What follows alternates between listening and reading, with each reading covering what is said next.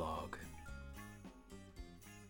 This accounting of these events was based on truth. The names and locations were changed to protect the community involved, but it did, however, happen on the southern toe of Italy. Mickey Deegan was caught and is serving a prison sentence in Ireland.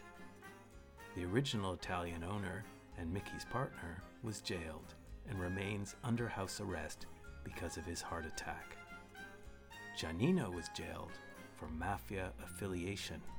He is still under suspicion for stealing all of Glenda's jewelry when she told him to stop planting flowers in her garden. Glenda has remained at the Oasis with her cats. She remained in isolation at the Oasis throughout the pandemic and has no plans of ever leaving.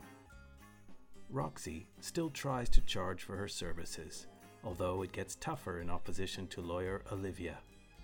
Her creepy husband has not returned since the time when he drove with Roxy to the farm.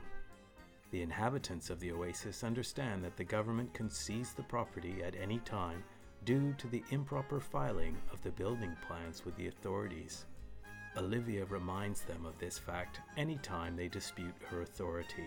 She has been known to lock the gates or stop maintenance to assert her control. There are storms every year, bringing the sea closer to the property and threatening the protective sea wall. Nothing has been done to change that yet. The Danes suffered another loss when COVID took one of them. Matteo's family remain in situ, and he remains with the military.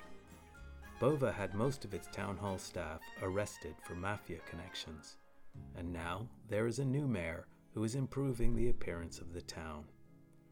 The Bergamot factory remains, and recently developed a bergamot pill to fight cholesterol, which is being sold online to the U S A. Finally, Katie recently sold her property to a local olive farmer. When the deal was finalized, he told her that she could return and stay with him whenever she wants. Oasis of the Gods has been created by the team of World Traveler Tales. Written and produced by Susan Douglas, Terry Farley-Torrell, and Oliver Potterton. Female voice by Susan Douglas. Male voice by Oliver Potterton. Music by Tristan Chilvers.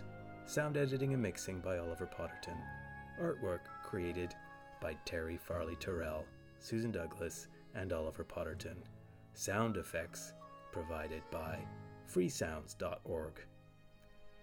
Copyright November twenty twenty-one.